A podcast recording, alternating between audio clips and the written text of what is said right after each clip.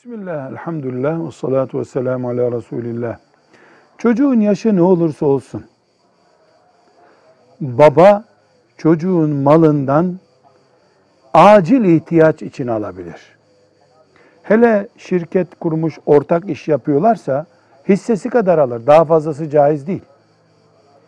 Baba bir çocuğundan alıp öbür çocuğunu beslerse bu haramdır. Zulümdür. Bu caiz değil. Ama baba mağdur. Tedavisini yapamıyor. Sofrasını kuramıyor. Elbise alamıyor. Zarureti var. Çocuğun da malı var. Çocuğun malından çocuk vermek istemiyor. Buna rağmen gider elbise parasını alır, sofra parasını alır. Hırsızlık yapmış sayılmaz. Haksızlık yapmış sayılmaz.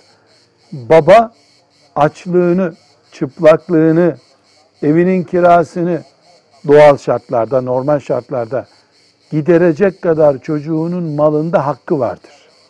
Bir çocuğundan alıp öbürüne verme hakkı yoktur. Velhamdülillahi Rabbil Alemin.